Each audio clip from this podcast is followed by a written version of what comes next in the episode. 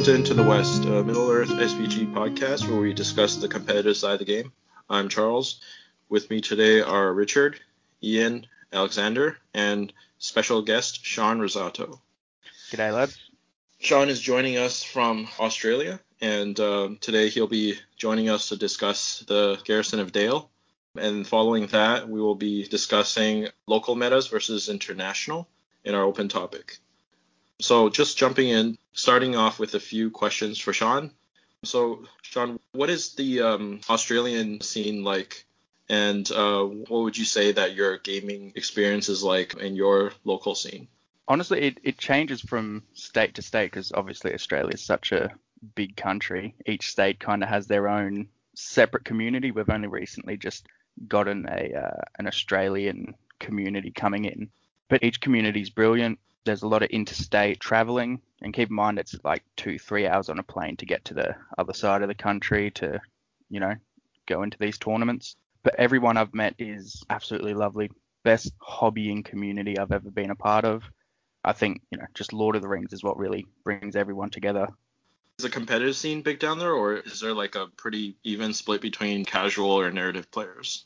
I think there's more of a competitive scene. Uh, there are a lot of narrative players. So, you know, the likes of the Green Dragon, Jeremy, loves his narrative play. But then you've got other players like Kylie who, you know, absolutely love the competitive side of stuff. I personally dwell more into the competitive side of the game because I'm just a naturally competitive person.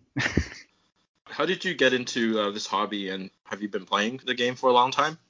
So I got into this hobby when the um, oh, what was it called again? The magazines, the Middle Earth magazines back in the day. Battle day. Games of Middle Earth. That's the one. Battle Games of Middle Earth. So I did them when I was oh, I don't even know how young I was at that point, probably like five or six or something.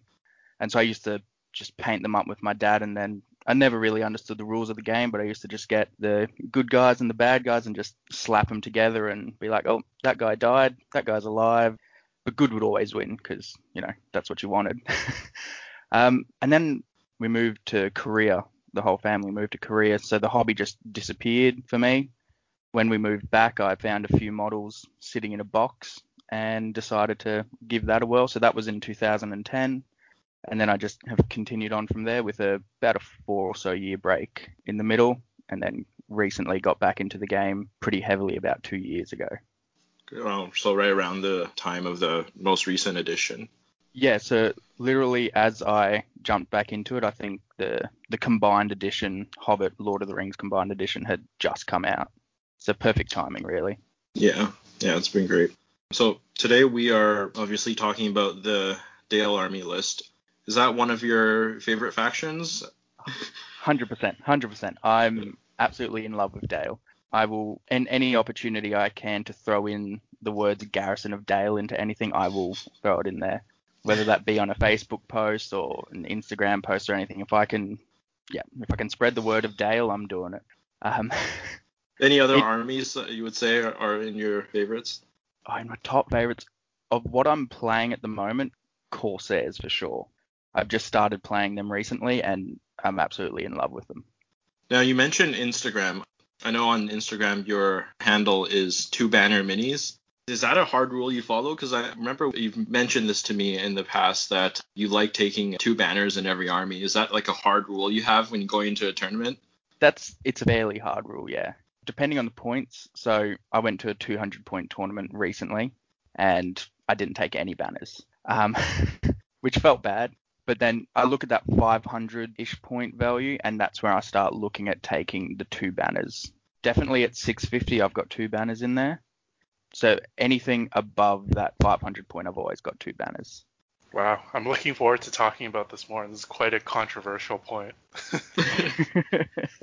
Locally, I rarely see uh, see two banners, or even like just across North America when we travel for events. I've rarely yeah. seen two banners in an army like even in a thousand points, it's yeah. like two banners where. nah, that that's that's crazy because yeah, here banners are you see banners everywhere here. Banners are just crazy good, man. Like the amount of times a banner has saved me is it's outrageous. I just can't not take them. They're one of the first things I look in when I'm building a list. You must have been really excited uh, two years ago when Dale finally got the banner option. Well, yeah, Because I remember Dale back in day and not being able to take banners, and then came back into the to the hobby. And then when I decided to do Dale, I looked at their profile and went, oh, geez, banners, sweet, let's go. They went from zero to two. Yeah, that's it.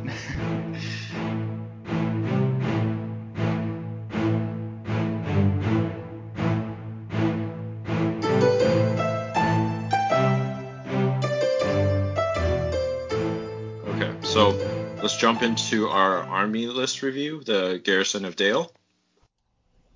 There was the city of Dale. Its markets known far and wide, full of the bounties of vine and vale, peaceful and prosperous. The army bonus for Dale is that the captains of Dale and warriors of Dale have their shoot value increased to three plus. Um, yes. So is this an army bonus that you always want to keep? Oh yeah. Oh yeah. You do not sacrifice that shoot value with them. You you have to keep it because you you kind of take Dale as a almost a pseudo horde list, and you can spam out bows. Uh, I say spam out bows like 800. You get what 12 ish bows plus Girion, so potentially 15 shots a turn. You want that three plus shoot value everywhere. Yeah, and Girion being the only named hero, you'd just be bulking up on captains after that. Oh yeah, and honestly, th- those captains after the Uruk-hai captains, and I'm going to ignore most other Hobbit profiles because that they're kind of ridiculous. but yeah, Dale captains are outrageous. They go toe to toe with most. hmm Yeah, so on the army bonus, that's something you definitely want to take because like it's the reason why you take Dale. I remember um, in a previous episode where we talked about our uh, top bowman, and I know it was a controversial pick, but I think I picked the Dale Archer as my top at the very top, and it's for that reason because the strength three bow and then the three plus shoot value at nine points, it's like a cheat version of an elf. Like you don't get as cost efficient of stats, but at the same time they're just shooting down the opponent, so you don't need the fight value, you don't need the courage as much. So yeah, it's it's really scary. And if, if you're going up against an elf army that doesn't have blinding light, you're out shooting that elf army, and you've got the same skilled bowman or same skill level bowman as as the elves. Yeah, For that's cheaper. a good point. Mm. So because of how bow limits work, how you have to count them within each army as opposed to your whole force, we'll go through your army list later, but it doesn't seem like you would be taking advantage of your army bonus if you do like a historical alliance. Like if you allied them into Army of Thror, it doesn't seem like you would be able to take very many of these guys. So it doesn't seem like it's a very good alliance, at least at first glance. Well, it definitely depends on how heavy you go on each side. So I haven't sent you guys this list because I haven't played it yet. I've only built the list, but I do go heavy with my Dale, and I have a few guys from the Erebor army. So I think that's a thousand point list, and I still get the same 12, and then up to potentially 15 shots a turn with my Warriors of Dale. hmm So yeah, it really does depend on how you build the list, but I would personally, I would max out on on Dale. Yeah, close to pure or pure. Or yeah, or close to pure. Yeah. Yeah, that's it. There's probably the one other way you could do it is like if you just have Girion allied in just for like the five honesty bows into an Erebor army. I think that's an option if you want those. But that's like an Erebor focus. Yeah, yeah, that becomes yeah more Erebor focused, which is still still incredible list. Erebor's still a great list. So Yeah, but f- for that five honesty bows, you have to take ten Dale warriors without bows, which are kind of redundant in an Erebor list with all fight four and higher defense. It just doesn't seem like you would want those ten Dale warriors. yeah, no, they wouldn't be the most useful things going around. But Yeah. hey, if you give them spears, it's something. Right.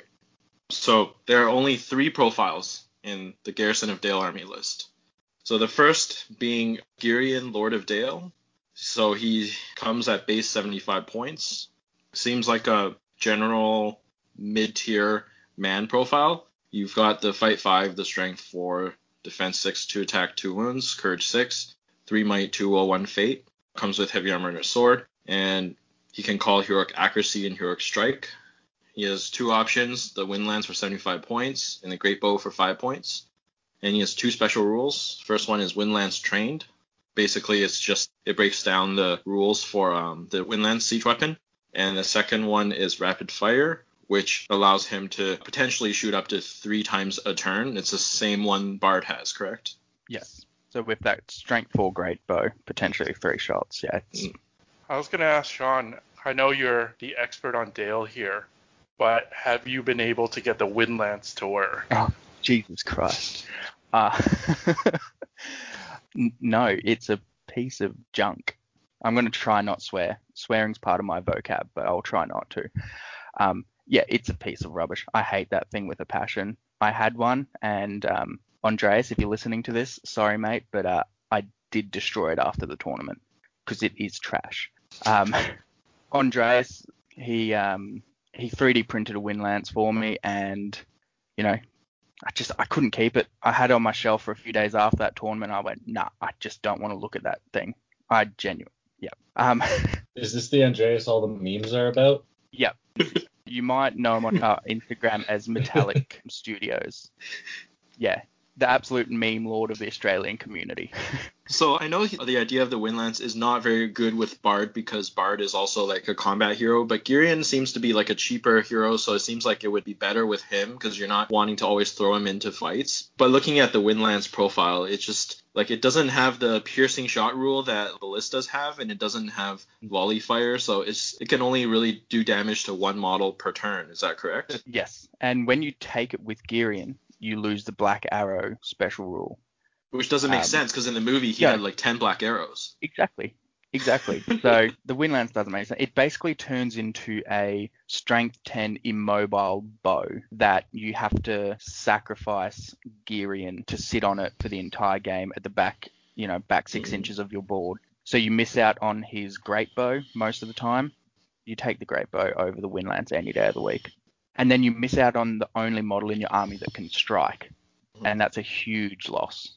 Sounds to me like you took a scene of Girion loading the Windlance and just popped it in the middle of the movie, and then it just never appears again. Neither does he. The whole thing is just that scene, and then the rest of the movie, and Girion's gone. Yeah, when I look at it, especially for 75 points, I'm like, that looks like a massive sinkhole of points, especially with Dale, like the overall cost of your warriors.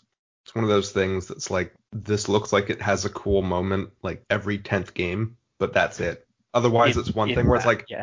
have you have you ever been hit by a really big arrow just once? That's it. I I mean I mean it can be used as a pretty big flex though, where like you're like I can actually beat you with a wind lance in my list, and like how demoralizing is that? That's um, kind of what I turned my Windlance into. So at this 800 point tournament I was at a while back, took the Windlance and essentially what what is it? Girion plus the Windlance is just under 200 points. You're missing out on 200 points essentially. So I was running around with about six 600ish points, beating 800 point lists. And at the end of the tournament, I was like, that's that's something. That is truly something. And that's all it is. It's just a bit of a flex. So apart from the Windlance, you would say that Girion is an auto include, right? In a Dale list. You you wouldn't take a list without him. No, he's the first thing you include, and it's as I said, it's solely for the great bow and that strike. The strike, yeah. And being the hero of valor, when you're trying to spam out, it gives you a couple more warband space, obviously. Yeah. That too, that too. And just uh, not to be overlooked, but the Courage Six and Two Will is actually quite good, considering the Captain of Dale only has Courage Four. No, it's very very handy. So the next profile is the Captain of Dale at 50 points, and I just did a comparison. Looks like he has the same stat line and points cost as uh, Captain of Numenor. You got the Fight 5, Strength 4, Defense 5, 2 Attack, 2 Wounds, Courage 4, 2 Might, 1 with 1 Fate, comes with armor and a sword, can call Heroic March, and has two options. So this is a little different from Captain of Numenor. So you can take an Esgaroth bow for 5 points, which is a Strength 3 bow, effectively an elf bow. And then you can take a shield for 5 points. So when you're trying to maximize your shooting and try to win like a shoot war, I know people typically prefer a shield on their captains. Would you ever take the bow instead? Yeah, so it really depends on how I'm feeling, to be honest. I've got my captains. I've got some bows that I've just kind of glued onto them, so I can switch out depending on how I'm feeling before an event. But yeah, it really depends. Some days I like taking just shield captains and just throwing them in. and other days I like sitting back with my bowman or bow captain, sorry, and using that might to kill. Yeah. So, So one question that brings up for me, because if you play like a 600 or an 800 point pure Dale list, you only have the two hero options. You have Girion, who's an auto include, especially because he's really not that expensive. If you give him the bow, not the wind lance, and then you've got captains. And I'm thinking when you get above that, especially above that 600 point threshold, when you've got captains, they do generally the same thing, but would you then mix up, give maybe one or two shields and give another one a bow so that you have a variety of different capacities for those heroes? oh yeah, no, hundred percent. And once again, it really depends on how you're feeling at the end of the day. That 800 point list that we'll probably talk about soon, um, that's got six captains in it, and I took them all with shield because that event I knew that I wanted to get gritty. I wanted to get into combat as soon as I could because I had the wind lance sitting back that I, I knew was going to be useless. Um, but then if I take it to another 800 point event where I don't have the wind lance, then I'll start looking at right, maybe two or three captains. I'll give them bows, and the others will I'll give shields. Yeah, it, as I said, it really depends on how you're you're feeling how you want to play the list. Because it surprisingly it is quite a diverse list, even though you've only got one troop option. I Yeah. I don't see the diversity. I diversity feel yet. like I feel like the the captain's bow option is kind of more attractive simply for the fact that they can't get to that critical like defense seven with the shield. So you're like, Mm. you might as well take the bow because it's a pretty good bow, and they get become pretty decent with it. Yeah, no, for sure. I I do like getting, as I said, I do like getting my captains in there with the shield and shielding with them if need be. When you've got six of them in that 800 point list, you don't feel like you have to be killing stuff with your captains. You can sit back and you can shield for a bit. If you can get three captains on a big hero at strength four, if they botch, chances are they're dead. And then those captains have the might to confirm that that kill. Yeah, it all comes down to how you want to play it, really. Okay. And then the one warrior profile is the Warrior of Dale. Uh, seven points. Fight four, four plus to shoot. Strength three, defense four, one attack, one wound, courage three. Comes with armor and sword. Options are Warhorn for 30 points, Banner for 25 points, Esgaroth bow for two points, Shield for one point, and Spear for one point. Yeah, so they seem like reasonably costed warriors, being one point more than like a Warrior of Rohan and having one more fight. So at seven points base, you are able to kind of spam these Yes. in, in your lists. So I definitely wouldn't call Dale a horde list by any means, but I guess you could somewhat call it a pseudo horde list where you can spam out numbers, you can get big numbers. I think you definitely can go the horde route, but yeah, it it definitely depends on how you want to play this. Because if you go with maximum numbers and something like 800, I don't know, you could probably get up to 50 something models just like a Corsair list, right? Yeah. Well, my uh, my 750 list is 40. What is it? 42 models from memory. I don't have it up on my phone yet, but yeah, I think it's about 42 models, and that's including a few special named people. So So I'm looking forward to hearing you talk about those lists, but I have to say, looking at the profiles, I don't really see what is super competitive about this list. because your warriors are capped at defense 5, and it doesn't seem like you can spam them out as much as like Army of Lake Town, for example. You're also at like a strength 3 army, so like you don't have the hitting power, and then you're also missing cavalry, so really curious to see how because I know you've had success with them in like local tournaments and stuff. So really curious how these ones you're able to make work. Because uh, just just looking at the profiles on paper, it doesn't look that great of a list. Yeah, well, no, on paper, Dale is pretty terrible. And that's what everyone told me. So I actually started playing Dale because I was going to one of Australia's premier tournaments, Arda Unleashed, and I was going to take Thranduil's Halls. I had my army ready, and it was ready to kick butt with, you know, Palace Guard spam, essentially. And then it was probably like three weeks out to the tournament. I decided, nah, I'm sick of sick of Thranduil's Hall. I'm sick of these, you know, good armies that you know, will just tear through bits. So let's take something that's kind of bad. And I stumbled across Dale. I hadn't seen anyone ever play Dale before. and went with them, and everybody chewed me out for it. I got absolutely ridiculed because I had said to him, I was like, I want top 10 at this tournament with Dale. It's going to happen. Missed out by a point, sadly. Missed out by one point getting into that top 10. But hey, that's fine. Um, but no, they're not, yeah, on paper, they're not a competitive list. But I think they just suit my style of play. And I think that's that's why, for me, they are competitive. How do you feel about Warhorns in the list? Like, is it just something you take just to have more variety to make your guys better? Honestly, I have never taken a Warhorn in my, you know, MESBG career. I've never taken a Warhorn up until my current Corsair list that I've recently just built, and it's the first time I've ever considered taking a Warhorn. So, no, with Dale, I haven't even thought about the Warhorn. I think it's that Courage 6 of Girion that makes me think, ah, it's not super necessary. And Courage 4 captains, it's not the worst. So yeah, I think what Ian's trying to get at though, and I think we'll talk about this later with the different metas, but what we see here is a lot of courage or like terror causing armies. So it's not just about the break test, but it's it's about charging the front line usually. Well, yeah, with that, in most cases, I will happily sit back and I will shoot them, and I'll take out a large percentage of their army. Like going up against Angmar, I'll happily just sit back and shoot and I'll wait for them to come to me. There's only been one game where I had to go to them and I struggled because of my courage, and that was Heirloom of Ages Past, where they got the um, they got the heirloom on the first roll and they chucked their shield wall of 50 something orcs in front and sat back with their shade, their witch king, their Barrow-wights and specters and whatnot, and said, "Come at me," and that's where I struggled. Have you heard how much we dislike heirlooms? Oh, so do scenario. I. Terrible. Sitting back and shooting and not worrying so much about charging with the courage test. I think you and Ian are going to be like best of friends. Love that. Pew pew pew pew pew pew. Yeah. Now, I'm not someone who like I like my opponent to have fun as well. So I don't like to always just sit back and shoot.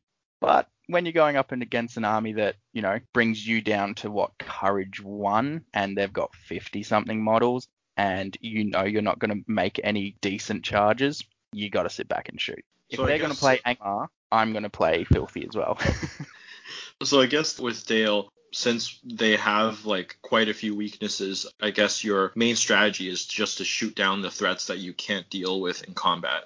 yeah, shooting down those threats is important. Um, getting heroes of horses. I'm a big advocate for not always taking horses and on your heroes. Like, but that's for another discussion, I guess. I could go on for that about go on about that for hours. Um, but yeah, taking out heroes on horses, uh, taking out their numbers, and and that's a big thing I find in the Australian community is taking out numbers. It's not it's not saying that we take horde armies all the time. Once you can whittle down numbers, you start to see people go, okay, I'm struggling with numbers. I'm not sure how I'm going to achieve this victory. I think it's that psychological game that also comes into it. I can attest that this psychological aspect of losing a whole bunch of your army before you can even manage to get into combat is uh, pretty rough. Uh, there's a story that I think we've told on here before about Ian's all-foot Rohan army, and I charged in. I had Mordor, and I literally I went straight at him because that's all I have. So I try and get in re- really quickly. And on one turn, I had my right flank, and on the next turn, I did not have my right flank. His shooting ended it in a turn, and at that point, I was like, I don't know how I'm winning this game. I've lost an entire flank, and we haven't started fighting yet. So it's it's pretty devastating. the tide of Rohan. But I did that against um, my mates dwarves not so long ago, where I can't remember the game type, but anyway, I decided to sit back and I was like, I'm not going to be able to get through these defense seven dwarves. You know, I'm going to struggle. So I thought I'm just going to shoot as much as I can, and I was able to take out a large percentage of his force before he got into combat, and then that's when those two full war bands of Dale warriors were able to come in, surround and trap and take out everyone. All right, let's move on. And oh, before we do that, we are going to give our scores or, or ratings for um, the Garrison of Dale. So between zero and ten rating, the army's competitive level. Give me a Alex. big fat zero. no, you wouldn't give it a zero. This is a really tough rating for me, not just because there's only three profiles, but because I don't think I've ever played against Dale. Maybe maybe a couple times like allied into something, but I've definitely never played like a, a full blown Dale army, so it's it's difficult to really come up with a, a strong idea of just how good they are for me. But I think based on the strategy that you've outlined, you've had a lot of success with it, but I I don't want to kind of let that overrate the army for me as a whole. Yeah, no, I think just across the board, I want to say they're probably a, a seven, just because I, I see a, a, few real gaps. We'll probably talk about that more when we talk about your army list, though, and go over how that gets mitigated. But I, I think there are seven. They got a pretty good leading hero, and I do like the bow options. Obviously, there are gaps, but we'll talk about those. I think I'm gonna sit at a five here, and I'm gonna attribute your success due to your skill. I think this uh, army lacks a lot. Historical alliance with Army of Thror does help because uh, that army list has quite a few um, good heroes. So I think it helps this army list out a bit. But there's a lot that this army is missing. So I, I would say that it, it's not really like a forgiving list to play. Like I wouldn't be very confident running this at a tournament. So I think five is like an average out of like all armies of the game. So right, like kind of in the middle there. I think there are lists that are a lot less competitive, a lot weaker than this one, and there are a lot of lists that are a lot stronger. So Yeah, I'm kind of with Charles on that. I, I think I'd probably put it at a five as well, except maybe at like really low points levels, like 300 to 400 points, it'd probably bump it up to like a six, just because at that range, the numbers you can get of fight four guys, like it's actually really good. Like it's kind of weird. You can kind of see it in the game, like especially the other comparison is, is with Uruk-hai. Like fight four lists don't do very well at higher points, but then at lower points they seem to become a lot stronger. Just because that massive fight four is a lot more useful and there's way less things that can counter it, I guess. Richard, Be nice to me. Okay, before I go, I wrote a quick list for Ian. It's at 800 points. We have Girion, four captains, and 55 Dale warriors, and maxing out bows. So you get 20 Beautiful. bows, and Girion's three shots a turn. So Thank you, Yeah. Richard. Thank you. That actually sounds kind of like like gross. that that army list is giving me hot Like- flushes. That's for no sure. no banners. Oh, okay. I take that back. Give me them banners, baby. Okay, yeah, I, I mean, I, in this case, I think you could drop a few bows for a banner, drop a few models, maybe go down to like 19 bows.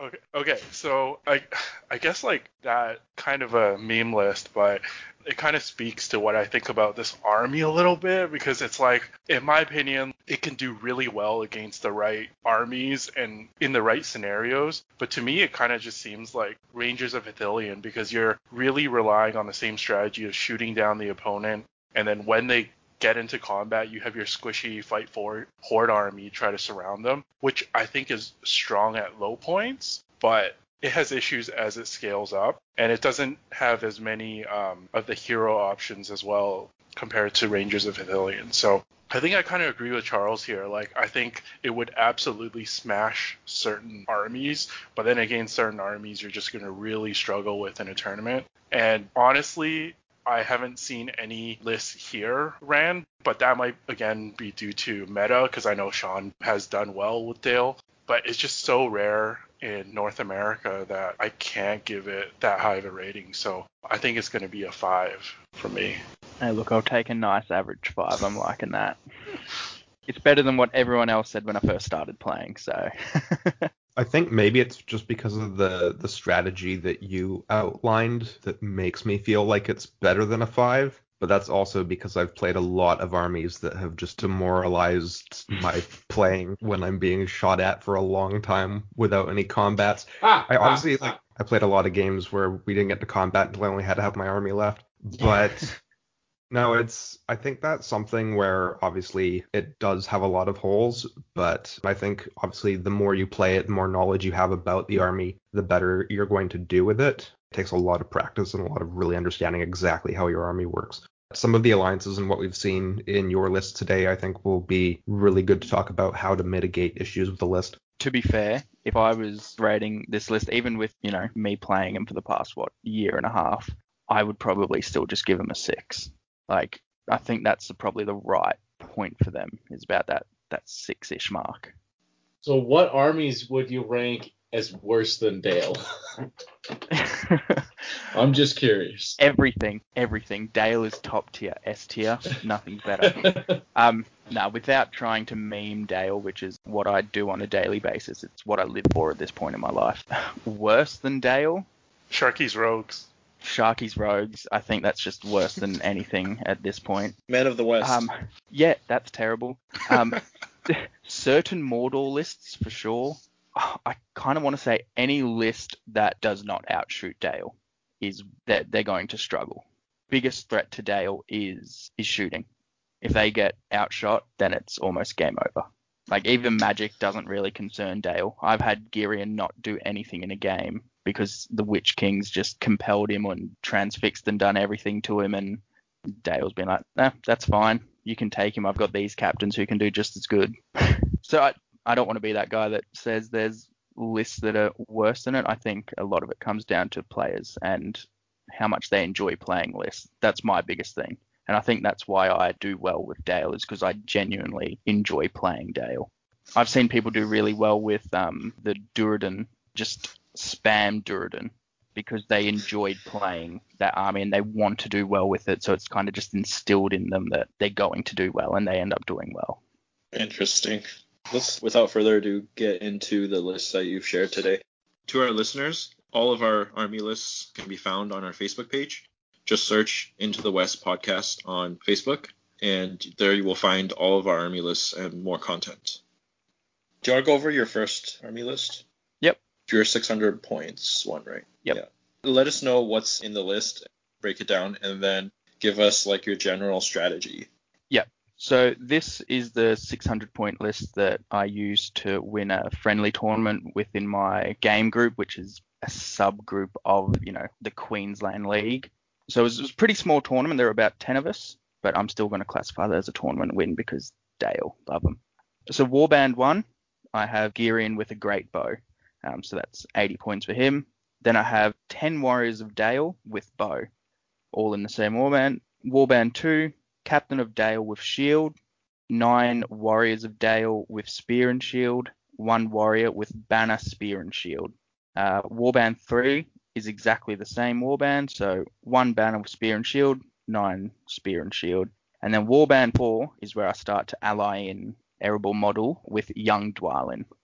Um, so the general tactic with that depends on what armies I'm going up against. Young Dwalin, I use him to assassinate heroes, or I will use him to just drop my opponent's numbers. If I can get him into a combat with a bunch of Warriors of Dale and then heroic combat off that and continue to trap, that's what I'm looking to do with Young Dwalin, and that's what I'll use his two might for, because that's sadly all he has. But yeah, the general tactic is I kind of sit back, I will adjust my two warbands which are just the spam, spear, and shield. I'll adjust them constantly, moving around the board and trying to split my opponent's force. And then I can start consolidating to one side and take out that one force and use the um, the bowman to take out the other side or the other split part of the force. And that's generally how I play Dale at all points levels, is trying to split up my opponent, pulling them in and taking out groups of them at a time. So because you have so many captains, usually, do you end up um, like doing a lot of heroic marches in your games? I honestly don't. I will heroic march if it's an objective based game, and that's how I mitigate not having any cav. You know, let's say we get reconnoiter. I've got enough might to heroic march my way up the board. So yeah, that's I don't really use march too often. I like to use the captain's might for confirming kills or getting heroic moves if, if need be to get that priority. So you don't ever uh, heroic march backwards to kite at four inches a turn? It it obviously comes down to the situation. I've done it a few times before, but I'm not looking to do that. If I'm playing Dale right, I'm moving when I need to be moving at the perfect time so that I don't need to use the might for the march. A question about the number, the model count. So at 600 points, 34 models is kind of average. It might be a little higher than average. And since you're trying to spam out bows as like your main strategy, would that model count be a little bit low, especially when you're at defense four and five? Yeah, it's it's definitely for Dale, yes, it's it's a little bit low. But listening to the Green Dragon a while back, one of their their sayings was, "It's the tell of a good player when you commit your bows into combat," and and I kind of live by that, trying to commit them at the right time. So that's where my bowmen aren't just bowmen. I'm happy to throw them into combat because they're still fight for. I can throw them in, and I do have that spear support sitting behind. But in terms of model count, and yeah, it, it's about average for that 600 point. But by the time my opponent gets to me, they're probably going to have lost, you know, not a conservative estimate, about 10 models. Right. One more question. So I noticed that uh, you've allied in Young Dwalin in this list. I'm just wondering, did you pick Young Dwalin just for his hitting power? Because generally, at least locally, we kind of see him as not one of the top picks from Army of Thror. Because if you compare him with Young Thorin, Young Thorin is only 15 more points, and his stats just seem so much better. But I understand Young Dwalin has like the Dwarven Fury and he can he can like piercing strike to strength six. So I've never actually used the Young Dwalin profile just because the Young Thorin always seems like a much better choice.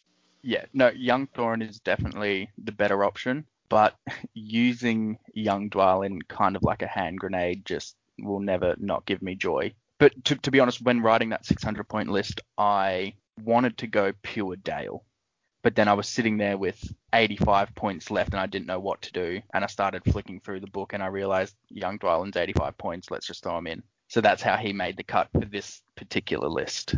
I could see the benefit though. I mean, if if you get the trap off against somebody, you've got basically six dice, and if you do your special dwarven fury, you're re-rolling all fails at like probably strength six. It's pretty nasty. Yeah, he, he will munch through most things and that's why I really do like Young Dwalin. That's why I take him in my other lists. It, it's just it's beautiful, honestly. Re-rolling failed wounds and and when you fight four, if you're going up against a fight three army, you throw Young Dwalin in with the spear support or whatever else, and you are like, yeah, cool, I'll drop his fight value. That no stress. And if you're constantly doing it, even against regular chaff, and you decide to heroic combat as well, chances are you, you're going to mince them to nothing. So how you go about typically mitigating the fact that you don't have any cavalry. Yeah, so as I said, that's um that's basically what I would use the heroic march for if need be. Yes, you, you don't get to charge, you don't get the charging bonuses and, and all that, but just being able to run up the board, jumping onto objectives, that's what I would use the heroic march for. And when I do take cav in armies, which is very rare, that's what my cav's for. It's for capping objectives, not for killing. Mm-hmm. So that that's why I think Dale suits me because I'm I'm not a big cav player. I mm-hmm. like I like my footman. I always have. At 600 points, you've got uh, combat hero with young Dwalin. Again, bows. We've already talked about the bows in this list.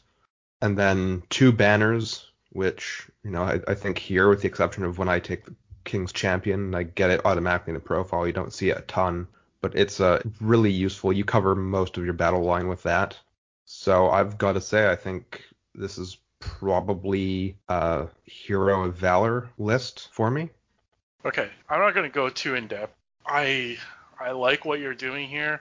It's just yeah, like I think until I see it. Maybe we'll have to play one day. You'll have to show me the power of two banners. I can't quite get behind it yet, especially at 600 points. And I, am just thinking, yeah, without that banner, we could upgrade the Young Dwalin to Young Thorin. It would be perfect. but you know, like you've obviously like I, I think just looking at it, I would probably say a fortitude, but you know, you have won a tournament with it, so you have proved it. So you know, I, will I'll give this, uh, I'll move this to Valor. Yeah, I gotta agree with Richard here. Like, maybe it's just really bizarre and we don't see it locally, but uh, spending 50 points on banners at such a low points value is really shocking. I think 600 points is at a low enough points where you won't see a lot of magic, and I think this list can do well, especially with the strategy that you've kind of laid out. I think I would still try to get the young Thorin in there. especially because he has one more might. And think this list, you know, it, it wouldn't hurt to get more might in there. So yeah, I'm, I'm going to agree with uh, Richard's rating of Hero of Valor. It's a pretty good list. But yeah, if it was me, I'd probably try to swap the banner for either the Young Thorin or get a few more guys in there. But Ian, what do you think? So I I, I kind of disagree with you at this level. I kind of like the double banner. Like your your numbers are like they're passable enough considering like you still have decent fight value and like you have a good number of bows. So with the double banner, it basically is just it, you have a lot of two attack heroes in there, like Girion and then the two captains. So having them with a spear support and a banner behind makes them just so much more reliable in combat. So your combat line is going to look kind of weak, but then when people close with it, it's kind of it's going to have those points where it's actually quite strong and can still do damage. So I like the double banner because it's going to cover the whole line. Yeah. Um, what I'm hearing is that you're committing to bring two banners to our next 600 point tournament. Do it. Do okay. It for Honestly, me. the funny thing about this is, is I wrote up a list last week for our like for a 600 point event with two banners in it, and I'm actually really was considering it before this. I think I'm in love. Ian, you're my man. but yeah, I, I think it has some decent potential. So yeah, I'm gonna give I'm gonna give it a valor. Yeah. Ju- Just to touch on the two banner thing again, the big reason I love taking two banners, especially with Dale, I do have my entire line with spear and shield. So no matter what, I'm getting spear supports somewhere, especially if I've just got a block shield war going on, I've got spear supports in there. Suddenly now you're looking at three attacks with fight four. You know, two from your guy in combat, one from spearman, and then that reroll from banner if need be. And that's it's quite deadly. And especially when it covers your entire battle line essentially. You might miss out on one or two combats on the far flanks, but two banners will comfortably cover your entire line or the important parts of your line.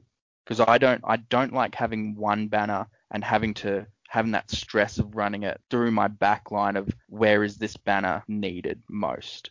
I like being able to go, all right, cool, here's two banners. I just put them there and they're covering everything I need. I, I will say that if you're going to go double banner, Dale is probably one of the better lists to do it in because of the high amount of numbers and the fight for. Because you don't want to be losing numbers if you're spending so much on banners. Okay, but why don't you go over your second list, your 750 point variation of Dale? Yep. Now, all these lists are relatively similar because there's not much you can do with Dale. So, when I said before that it's quite a diverse list, it's diverse in, I guess, the play style, not your list configuration. So, Warband 1 is Girion with his great bow and 12 warriors of Dale with bow. Warband 2 is Captain of Dale with shield, 9 warriors of Dale with spear and shield, 2 warriors with shield, 1 warrior with banner, spear and shield. Warband 3 is identical to Warband 2. And then Warband 4 is Young Thorin with the Oaken Shield. And Warband 5 is Young Dwalin. So that's 12 might, 41 models, and that's 750 points on the dot. Now, that list is the play style, as I've said multiple times, it, it depends on the situation. I personally don't like having one strategy I fall back onto. I like seeing what my opponent's bringing to the table. It all depends on how they deploy, what their first move is like. I hate having priority for the first few turns because I like to see what my opponent's doing. I like to see how they play, how they move, all that sort of stuff. So yeah, it all comes down to how my opponent is, and that's when I figure out what I'm going to do. Uh, young Dwalin, Young Thorin, similar to um, to the previous list with Young Dwalin, they're assassins essentially. I throw them into big heroes.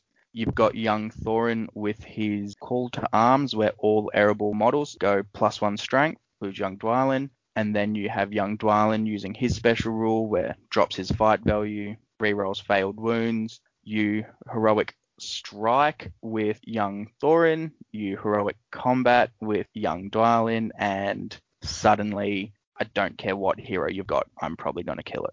Especially if I've trapped them, if I've got other models around, you know, just chances are they're dead. And that's what I tend to use those two for is just that. they're the machine, they're the grinding gear, whilst the Warriors of Dale are holding the line. So obviously this is once we're into combat because shootings happen.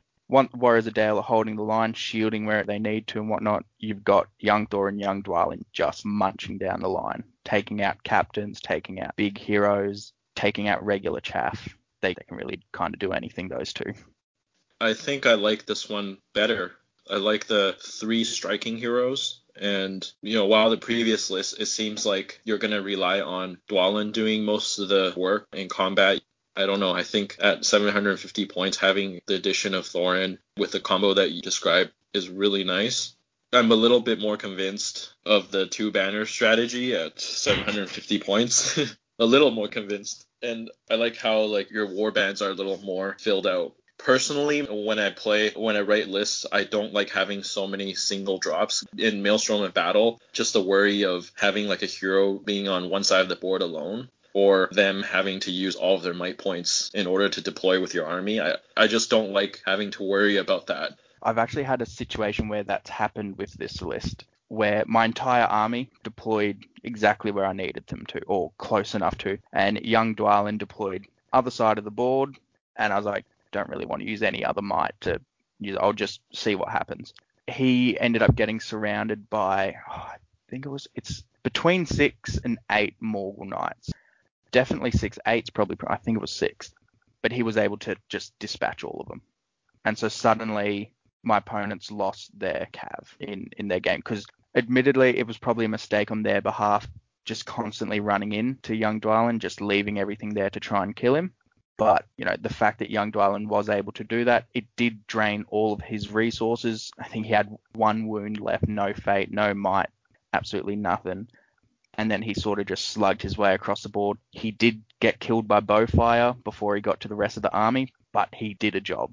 It seems like if he killed four knights, he would have already been close to making his points back. So I think that worked out yeah. in your favor. But but if the Morgul Knights weren't there and he just got shot, then it would have been then awful for you. Story. Oh yeah, yeah that's another yeah. story.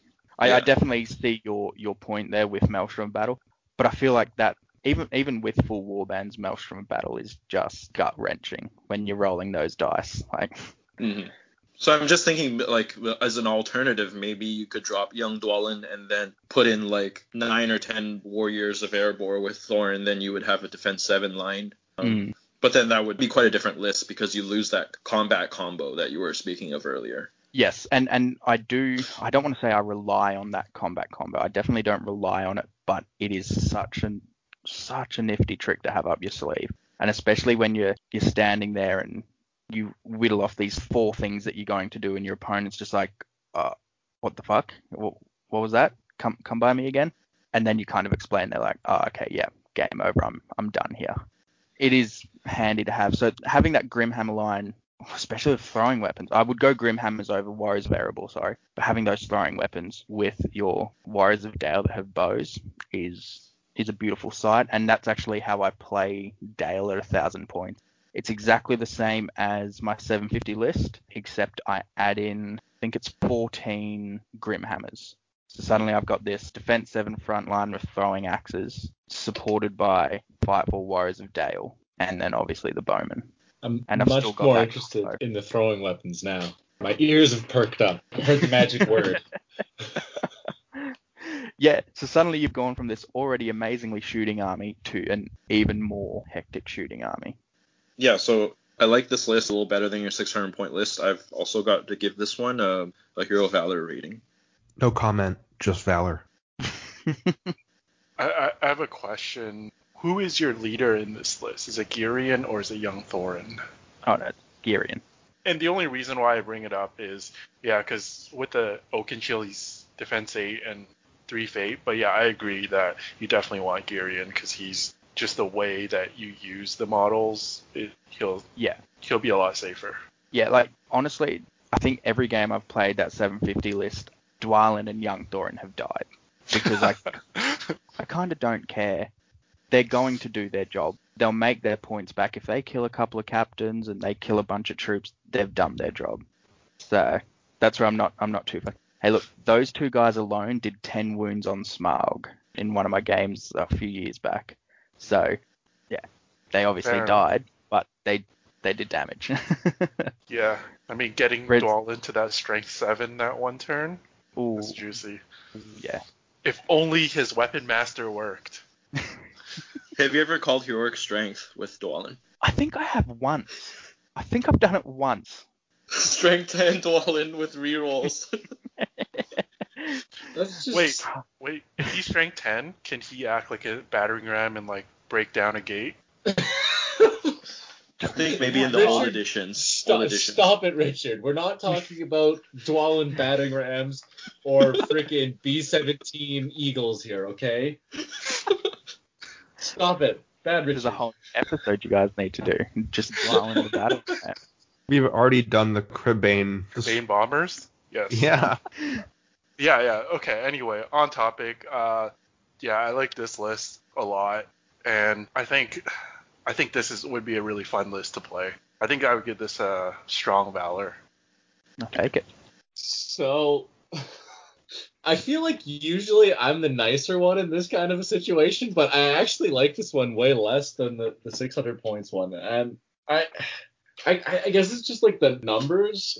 It, it's it's not like doing it for me exactly because for 750 you got what 41 models. That's not terrible with the banners and stuff. I I don't know. It's not quite there for me. I'm not sure why. Once again, by the time they get to me, they've lost a few models. So that's where I'm not really concerned with model count. I'm happy to be in that average range, you know, average range model count for that points level because by the time they get to me, chances are they've lost a fair few models. Yeah, I guess that's fair enough. I just I also feel like at, at that kind of points level, there's there's gonna be more counters to your bow span. Like even like a like a siege weapon or just some blinding light is gonna be uh challenged. You're gonna have to work around, right? Anyway, I, I think I, I'd probably go with a, a fortitude for this list. Maybe yeah, yeah. I'll just leave it at a fortitude. Okay, so Sean, your final list of the day, which is 800 points. Let's go over that one. Looks interesting. Very interesting. All right, Ian, if you hated my last list, you're going to absolutely hate this one. You might just want to cancel the call, eh? Um, so it's Girion without the Great Bow. No Great Bow because it's taken the Windlance. It's a legend. this is a legend list. I hate it. 10 Warriors of Dale, Captain with Shield, 9 Warriors of Dale, and 1 Warrior of Dale with a banner. And then second warband, Captain of Dale with Shield, 9 Warriors of Dale. They've all got Spear and Shield, I should say. And then 1 Warrior of Dale with banner, Spear, Shield. And then 4 Captains of Dale, all with Shield. Um, The bows are all in Girion's warband. Yes, yes. In all army lists with Dale, I put my bows all with Girion in one big firing line. It hasn't failed me yet. so for this 800 point list, I knew that I was going up against the Smile Ground one. It was a grudge match, so that's why I decided to take the Windlance. Bit of theme. Uh, to start off with, the Windlance did nothing against Smaug. It didn't even get to shoot against Smaug. So what's the point? the captains of Dale absolutely minced through Smaug. I think I did 15 wounds on Smaug, and that's solely because of the captains. And just you know, admittedly, I'm having having to wait for Smaug to botch, but when he does, the captains are in there using their might happily to chuck wounds on him. But yeah, this this was that list, the 800 point list, or pure Dale, 100% pure Dale, so no allies that I was running around this tournament where technically I was running a what's that 650 point list at an 800 point event because the Windlance is a piece of shit and I will never stop saying that. but the four captains or the technically six captains when you put them on the table and your opponent suddenly goes, "Oh, cool, so they're just captains," and then you tell them, "No, they're fight five, strength four captains, defense six, which isn't nothing special." They start to sweat. I honestly don't know how I played that list because it's just I don't like it. I don't like this list myself. I look at it and I cry. I sent it to you guys because I hated it so much. Can, that's a comment I don't think any guest on this show has said yet. I sent you this list because I hate it. I hate it with a passion. Back on the Windlance, because this list is solely just to talk about how shit the Windlance is. As I said earlier, it's a strength 10 immovable bow, right? Yes, it can auto kill heroes, but chances are they're just going to survive it with their fate. So it's useless. It killed. It was a five game tournament, or was it five game tournament? It, it was however many. I killed one captain of Dol Amroth with the Wind Lance. That's the only hero I killed throughout the entire event with the Wind Lance. apart from that, it just shot down regular troops. Although this list did win me a 12 0 victory against an all mounted Dol Amroth list in Reconnoiter. So that's something. That's confusing, but Wait, okay. Yes. A, a game in which you faced something that had all cavalry. Yes. It outmoved you. You had Yes. an immovable, massive bow. Yes. The objective is to move quickly, and you won. yes. Guys, can we find like an applause sound effect or something? Is there a button here I can press? Because that was that's Ten a heroic marches. Go. that's a pretty much. That's Yeah, pretty pretty much. It was sit back and shoot absolutely everything, tie up what was left, and march off the boards. The captains won me that game because the captains would go into combat, heroic combat, and they would just jump between the Swan Knights and just take them out. And then use their last point of might or whoever had might left over just to fang it up the board. Did you consider um, giving all six captains Esgaroth bows? Because having might on your bows, and since your main strategy is to shoot everything, um, I don't think that would be such a terrible idea. If you don't kill the targets you want to kill from shooting in combat, it feels like it's going to be very hard for you to win anyway. So you might as well commit to that strategy. That's that's how I'm thinking about it. yeah, no. Um, once again, it's it's that how I'm feeling kind of thing, and I don't know why, but just for this event, I went with all shielded captains. No rhyme or reason, just because I did.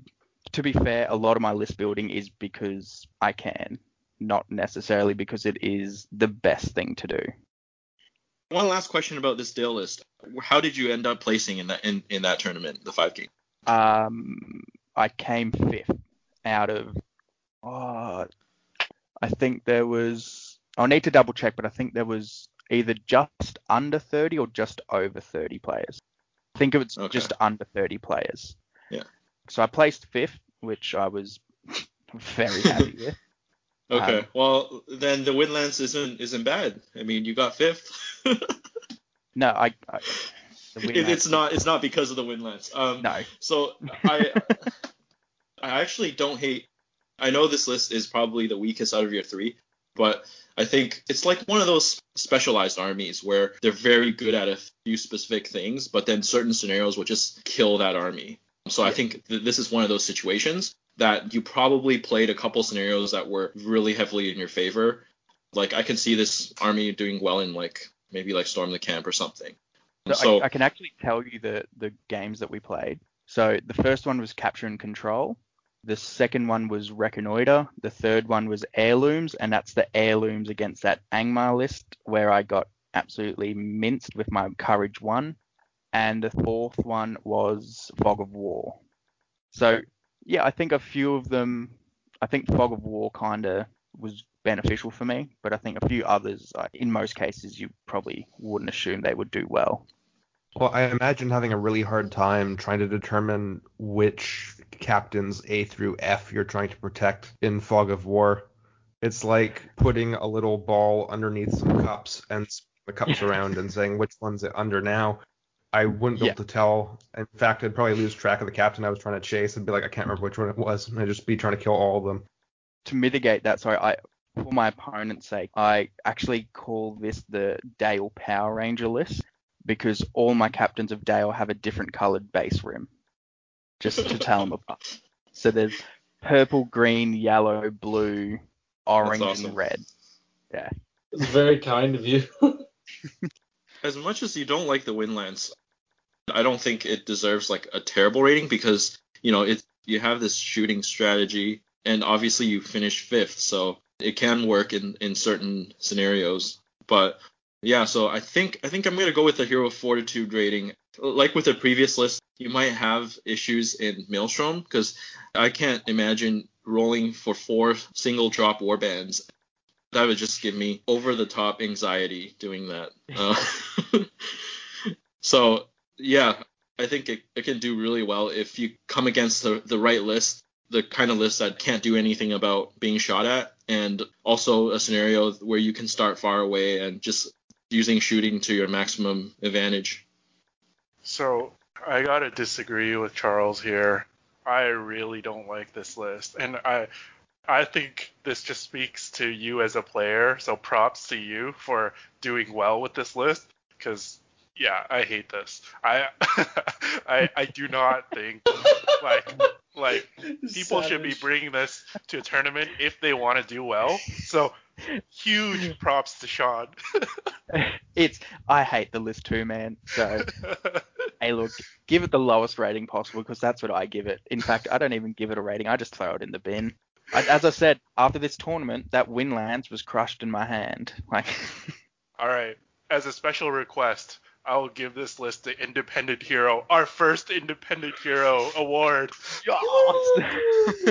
Congratulations. Oh, it's an honor. It's truly an honor. I just want to thank my, my family, um, you guys for giving me this award. It's I'm gonna hold it a special place in my heart. I wasn't gonna go that far with it. That was uh, an aggressively low rating. Um, I don't know. I, trying to look at it critically, obviously, I don't like it as much as the other two lists for the reasons that we've uh, essentially just like there's no use beating a dead horse, but there is use in beating a dead Windlance. Good thing there's no horse in this list to beat. You're right. You're right. There are no horses. There's none. It's just like having uh, Celeborn on your list. I do actually like having kind of the larger number of average captains, just because I feel like it gives you a, a lot of heroic march, which can be quite useful in objective scenarios. Uh, they are, you know, defense six. It's they're not. It's nothing overly special, but it's also a bargain kind of in, in points cost. I wouldn't be so happy about having to deploy four single drop war bands either. But then again, models are a bit low, and the biggest reason your models are a little bit too low, it's it, it's the Windlance. The It's win. The Windlance. Everyone in unison now. Yeah.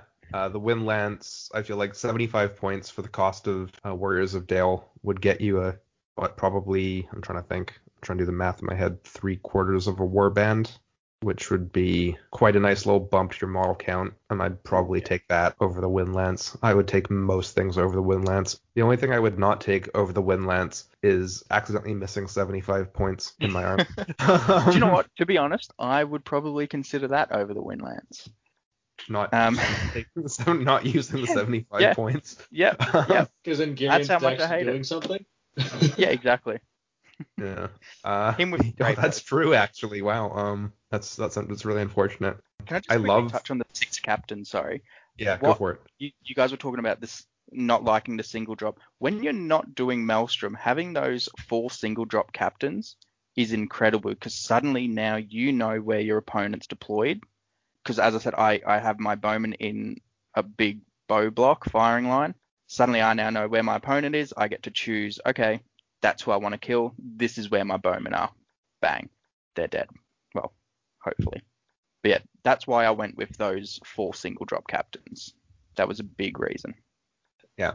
There was a point I, I wanted to touch on. Like, like I, I guess it comes down to personal preference for deploying like all your bows in one warband or spreading them out. But I definitely agree if you're gonna put them all together, having something like this where you have a lot of drops so you can see where to put them is, is really important. So you can get the most out of them and get like the optimal firing lane.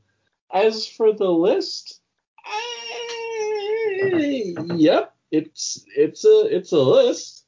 Um, I don't know. Like, I, I'm a little torn, I guess. I kind of want to give it a fortitude, but it's like just because like you did pretty decently with it, and like having seven guys at fight five two attacks, that's that's decent for like a combat and with two line. banners behind it. Yeah, so like again, your combat line is actually like deceptively decent because of that.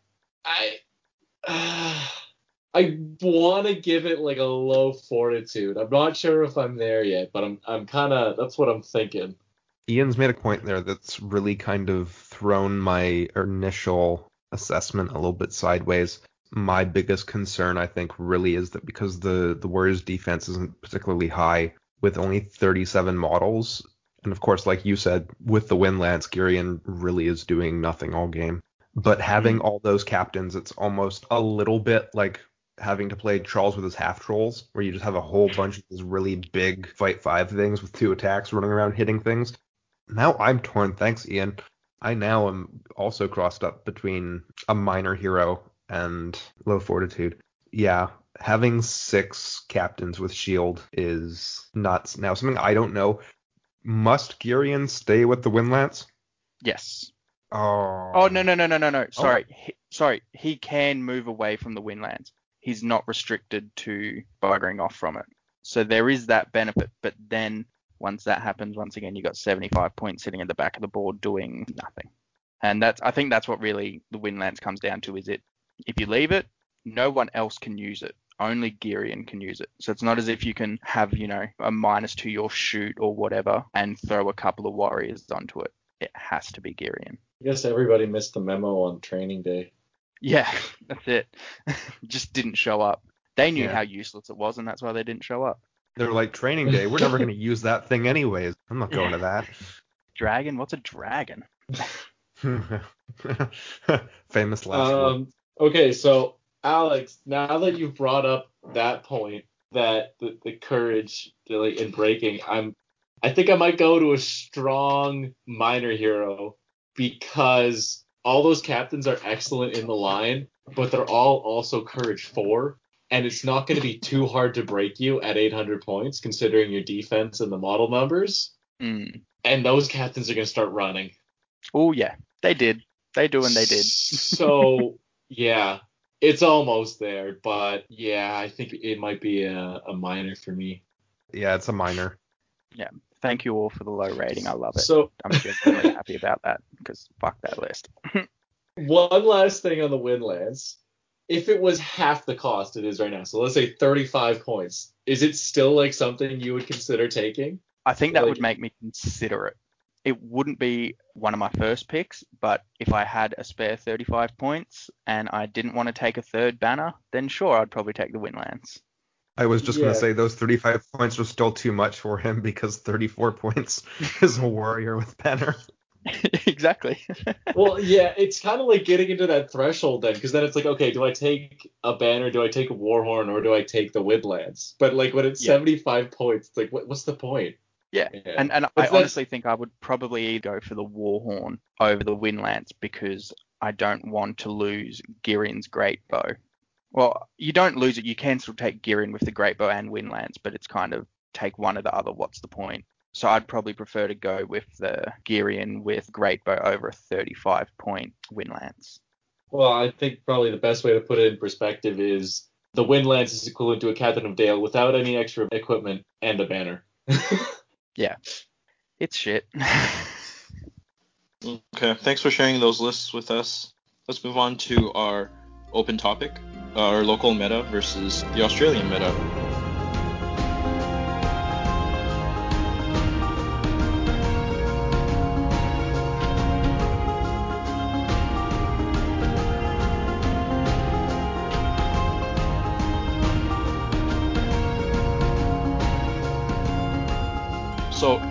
Topic today, we're going to discuss local versus international metas. And Sean here is from Australia, so I think it'll bring some interesting discussions regarding what we're used to here in North America versus overseas. So, just to kick things off, what kind of points levels and like number of games are you used to where you are? Because I know that here we have, I want to say from like the lowest about 350 points, and at the high end we've done a thousand points maybe once, but most of the time like our high end is at 800 points, and we do like one and two day events and everything in between that. Yeah. Uh, so our our points value generally is between 300 and 1000. Now they're the two wild sides of the spectrum. Now once again, I, did have a 200 point tournament the other week, but that was really just kind of a let's do 200 point tournament and see what happens. But in most cases, our tournaments go 300 points, 500 points, 650, 750, 800, and 1000. So most tournaments will be of those six points values. The only time you're really going to see a two day event are in your 750, 800, and 1000 point tournaments, because uh, that's where we generally go for that six games over two days for those high point values. And they're usually, or the, the 750 and the 800, they're what our premier events are at. So we've got four major events Arda Unleashed in Queensland, Masters, which is in New South Wales. Then you've got, I think it's A Triple Plus, I think is what it's called, which is also New South Wales. And then there's one over in Western Australia that I can't remember the name of. Um, so they're all between that 750, 800, six games over two days. Some of them are split three on one day, three on the next, and some are four on one day, two on the next. It all really depends. But then your smaller points values are obviously just one day between four to six games. So the 200 point tournament I had the other week was six games at 200 points. The tournament before that was 804 games. There's no real set. This is exactly what we're going to do. There's a lot of change. It depends on what the tournament organizer feels like doing. If you could even have a thousand point one day event with just four games. Really, really depends. That sounds exhausting. yeah, it it is even the 200 event, six games, 200 points over a day, I was knackered. I I got home and I just crashed. Like I think just any amount, if you spend a whole day playing a game, especially at a tournament where you want to do well, you're gonna drain yourself completely. That's Yeah, we a get- lot. Yeah, I mean, we get like a two day tournament here when we used to be able to have tournaments. And yeah, even like fatigue sets in, and then even that second day, people are tired just from Yeah. the first day. And it's like, even at 200 points, like, I, I don't care how quickly your games go.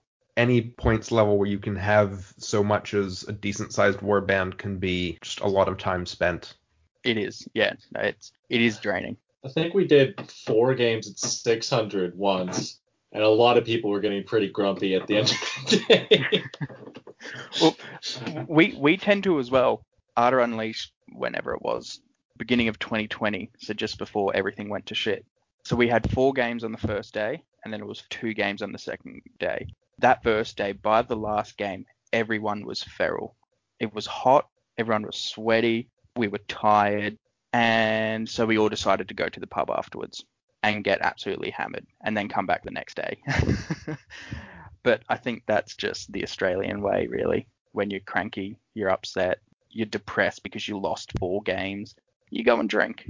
Or if you're happy, you go and drink. so, yeah, no, definitely by the next day, everyone's usually either hungover or just dead from the previous day. So over in Europe, I know that good versus evil is really popular. Mm.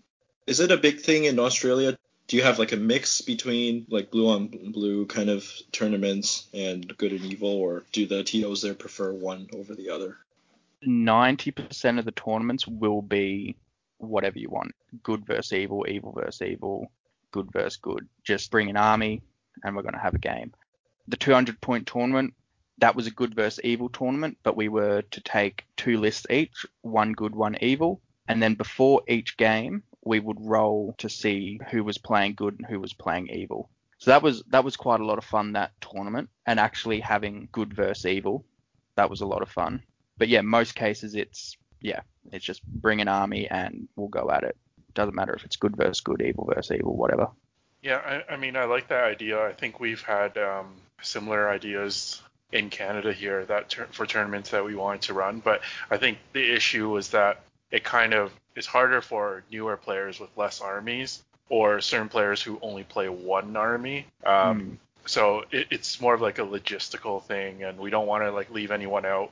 But yeah, we almost never see any good versus evil exclusive tournaments, especially the big big tournaments in North America like uh, Nova Open or the Adepticon. Yeah, it's, it's always just bring whatever you want.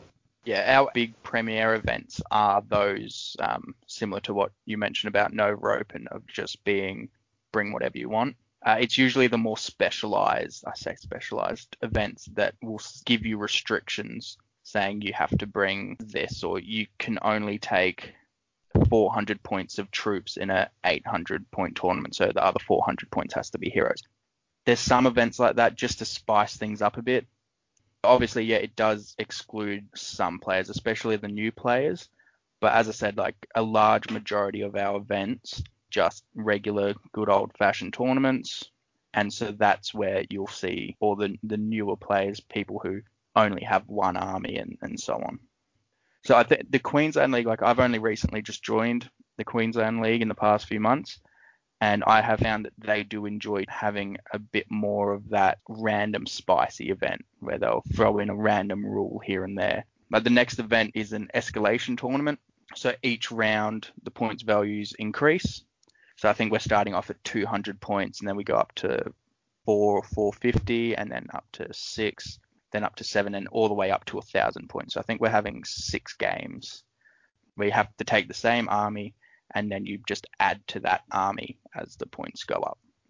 Do you think there are any specific armies that do like really well in Australia right now that are kind of top tier that you always see at like top tables, or is it generally pretty balanced, like a variety of lists? And, and also, like, do you see a lot of pure lists and legendary legions, or are the top lists generally like yellow or red alliance? Would you say? Most people will go for that pure list. There are obviously a lot of people that do allies, but you very, very rarely see yellow or red allies. You very rarely. I think I've only seen them pop up once or twice in the past few years. Legendary legions are popular for people who enjoy theme. Yes, there are some legendary legions that are incredible. Theoden's Riders, for example. But then you've got some like Ugluk Scouts, which is kind of like, it can be good, but it's nothing special. So I, I run Ugluk Scouts because I was lucky enough to get a full medal Uruk-hai Scout army. So I was like, Ugluk Scouts, let's do this. But yeah, so uh, when I got back into the hobby, obviously Theoden's Riders Legendary Legion was the meta. You saw that everywhere. Everyone took it to tournaments. It didn't necessarily always get to the top tables, but you definitely saw it everywhere. Iron Hills is another one that you are starting to see a lot more now. And Angmar is incredibly popular at the moment. You'll always see at least one Angmar list at a tournament. If we can uh, all think really hard, I'm sure we can figure out why that is. Yeah, I know, right? Uh, yeah, and, those um, Angmar and, and, Iron Hills are also very popular, uh, I would say, yeah. in North America. They are very good armies. So if you get your top tier players like your Kylies, your Joshes, um, your Lachlan's playing those meta armies, you'll see them at a top table. But those guys, in most cases, like playing lists that you know are themey for them. That's a really big thing in Australia is theme. People like playing themey lists. You don't see many power game or what do the Europeans call it? Frankenstein lists and all that sort of stuff. Filth. Filth, yeah, just absolute filth most lists are themey. There's a reason why they brought the list, not just because, hey, this is the best list. Rohan was obviously popular because of the Pelennor Fields box. So all the new players were like, I've got a bunch of Rohan. I'm going to play Rohan. And it just so happens that their Legendary Legion is incredible. Like the Dunlin Legendary Legion is incredible, but I have seen it once. Do you guys so, also see a big uh, influx of Army of the Dead and uh, Morannon Orc spam too? Oh, there was a lot of Army of the Dead, but I didn't see many Morannon Orcs. It was Rohan and um, an Army of the Dead that, yeah, they really got the calling. I actually completely forgot about Army of the Dead for a minute, but yeah, they were really popular as well. Return of the King is pretty pretty big in North America. Mm. But I think that's a big reason why I, I have no intention of playing them. It's probably because you see them everywhere, and I personally like playing the armies that are a bit more obscure. That's a big reason why I went with Dale. But yeah, like, yes, there is a meta, but it's more a meta in the sense of what is being brought, not necessarily what's doing the best. I'm building a Gondor list at the moment, and I'm not sure what it's like over, you know, your side of the world with mounted heroes. But my Gondor list has, and it's the first time I'm actually taking a Cav contingent, is unmounted Boromir with banner with the hey! shield and it's Hurin, Hurin the Tall on horse leading the horses. I've sent this list to so many people, and the first thing they say is, "Where's Boromir's horse? Give him a horse. He needs a horse." Nah, nah, don't need that. I I've that. done the same thing because I only own a Boromir on foot with the banner, and it's it's fine, it's passable, it works. He's in the Yeah, infantry line where you want him to be. Yeah, exactly. And I, I do build a lot of my lists around, I guess, my own head canon. And in my mind, Boromir's not running around on the flanks with Cav. Boromir's in the front line with that banner with his men. And so, yeah, as for my list building, I don't tend to build it towards that competitive edge. I like to win with, I guess, themey lists or lists that I feel is what would have happened in, in said situation. You know, it's it's okay to admit that you lost your mounted Boromir model. I bought recently the Boromir pack, and I gave the mounted Boromir and the Boromir without banner to someone else because I just didn't want it. That's how much I did not want Boromir on horse. Avoiding temptation, smart. That's a that's a, a level of not wanting your hero mounted that I've never seen before. Because I feel Um, like amongst the four of us, the general rule is if you can mount the hero, you do it, and especially with a, a hero like Boromir. But at least Boromir on foot, you are right. Like he is highly capable of doing damage on foot. He doesn't Yeah. have to be mounted to do that damage, but yeah, he is uh, pretty strong by himself as it is. But I, I think here amongst the four of us in, in our community, for sure, you'd you'd see pretty much t- most times he'd have his horse. Yeah, th- there is a big discussion that's been going on for a few weeks in the Australian community about mounting heroes.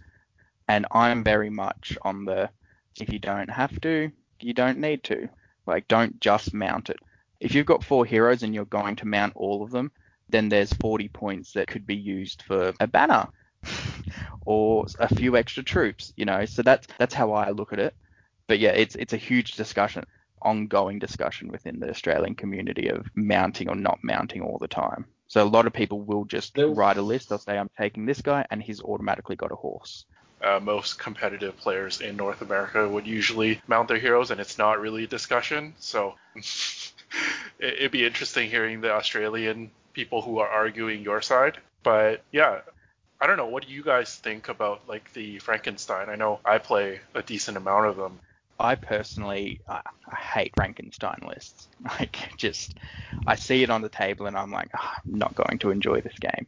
Because, like, I, I love Lord of the Rings. I love everything to do with it.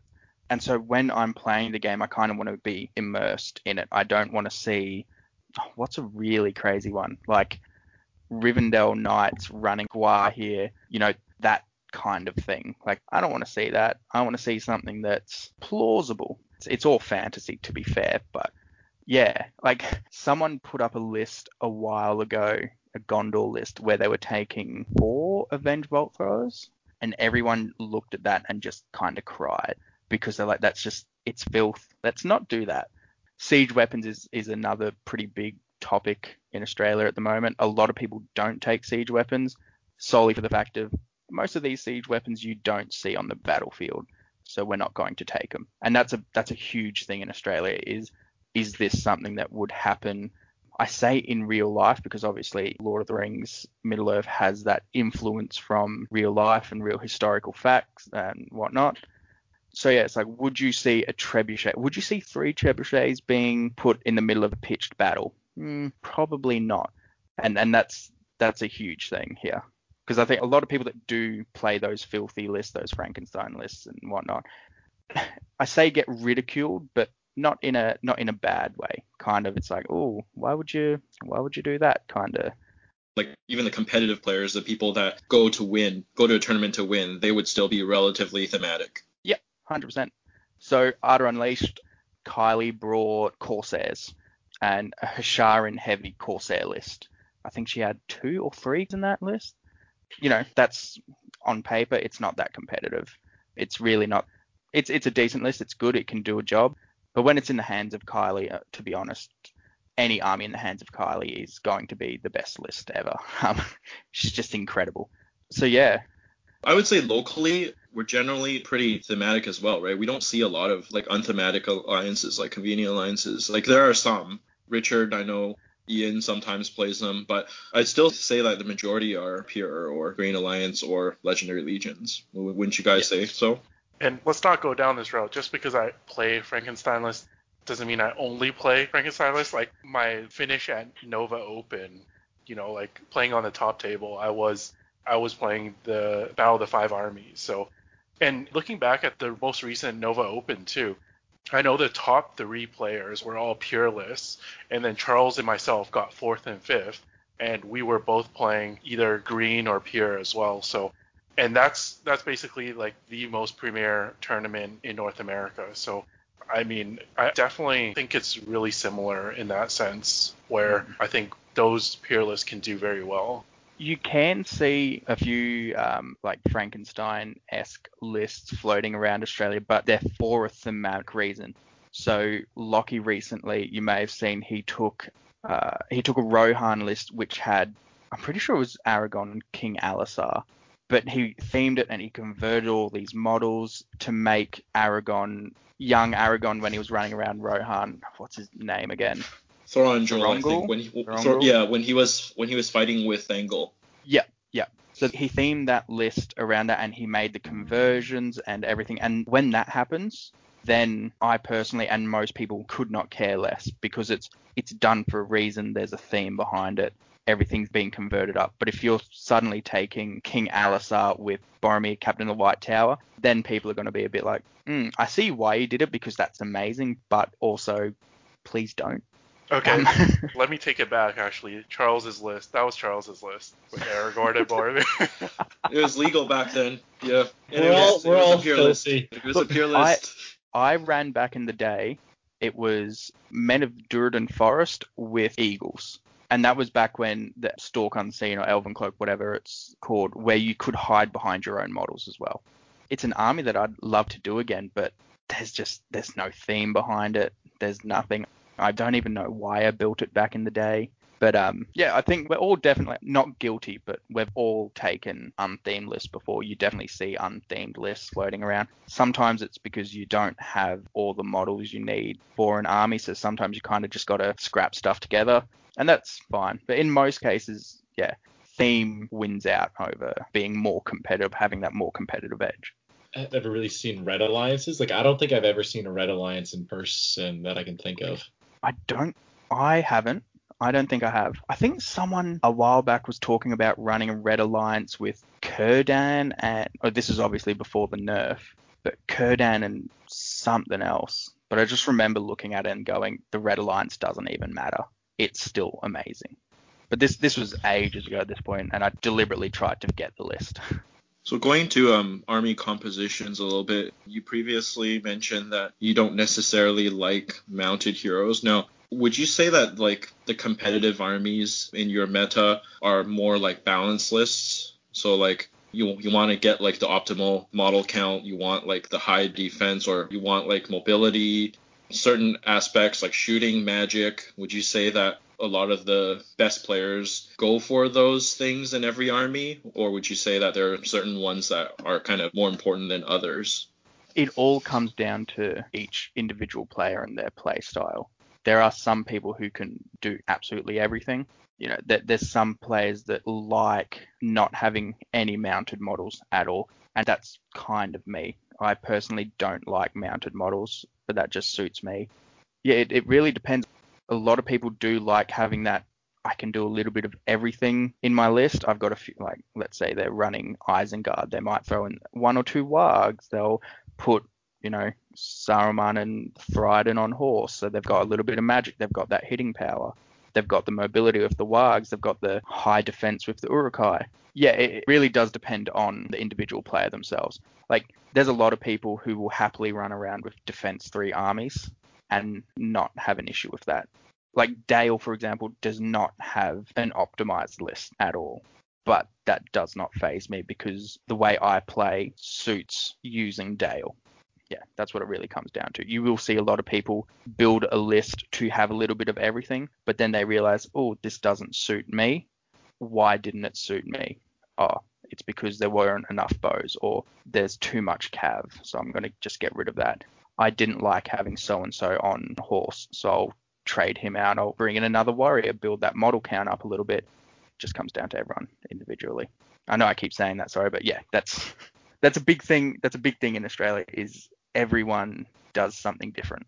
You don't see a lot of the same list floating around unless they're easily accessible, like Rohan and Army of the Dead.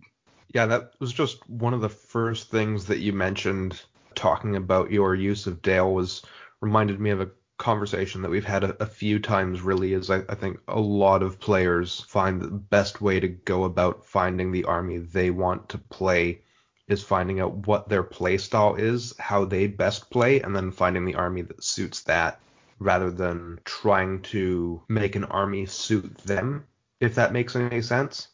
Yeah, yeah, no, 100%. Like, I'm building this Corsair list. I've played four games with my Corsairs at very low point values. I've built the list to 750. I have no idea how I'm going to go. I will pro- I could possibly hate playing Corsairs because they just might not suit me. I'm also building this Gondor army at the moment, and potentially I could not enjoy that. When I don't enjoy playing an army, I tend to do worse with that army. I'm just thinking um, certain models that we see. I know that the FAQ last year kind of changed how alliances work, but you know there are certain models that you see in like in the competitive scene often allied in. So like for example, at like higher points tournaments, you know you wouldn't be surprised if you see like Círdan everywhere or Lady of Light stuff like that allied into lists. So you know I'm just kind of curious whether you're used to seeing patterns like that. Yes and no. It, I I really haven't seen Círdan floating around for a lot recently. He's just kind of vanished. Now is is Galadriel Lady of Light? That's not the war profile one, is it? That's just the regular. Oh, it is. It is. It's the one from the White Council okay. with uh with Banish. Okay, yeah. So I haven't I haven't seen her floating around either. I've seen regular Galadriel running around a lot. So you'll see her any Lothlorien army. She's basically you're gonna see her. She'll be there. But yeah, as, as you don't really see any random heroes just suddenly being allied into lists to get that red or yellow alliance heroes that you'll see a lot, you'll see Theoden a lot, obviously. You'll see a lot of Aragorns running around. All the classics, really. You'll you'll see Legolas, Gimli. They'll always be in an event. There's no come trying to think of it, there's really no heroes that you'll or like unexpected heroes. So you're not going to suddenly see a lot of Amdurs floating around or a lot of Imrahils. Like Imrahil's got an incredible list. You can do some really good stuff with Dol Amroth but you're not necessarily going to see him everywhere. You're not going to see him all the time. But most tournaments you go to, nearly everyone has a different list. Is there's a really nice spread. Very rarely will you see doubling ups. Obviously, there will be a few double ups like Iron Hills and Dwarves that are popular at the moment. Yeah, like the the event went to the other week. I was very surprised at how just how different everyone's lists were even lists that were or from the same faction, even they look different, and you'd look at them and go, "That's you wouldn't even picture them being from the same the same faction." That's very interesting.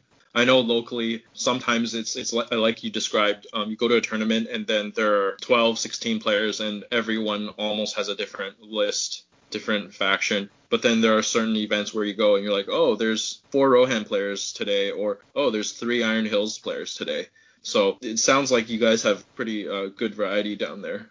Yeah. That's kind of compared to us. And and also like we don't see a, a ton of the rare armies. Like I've never seen a Dale army, for example, up here.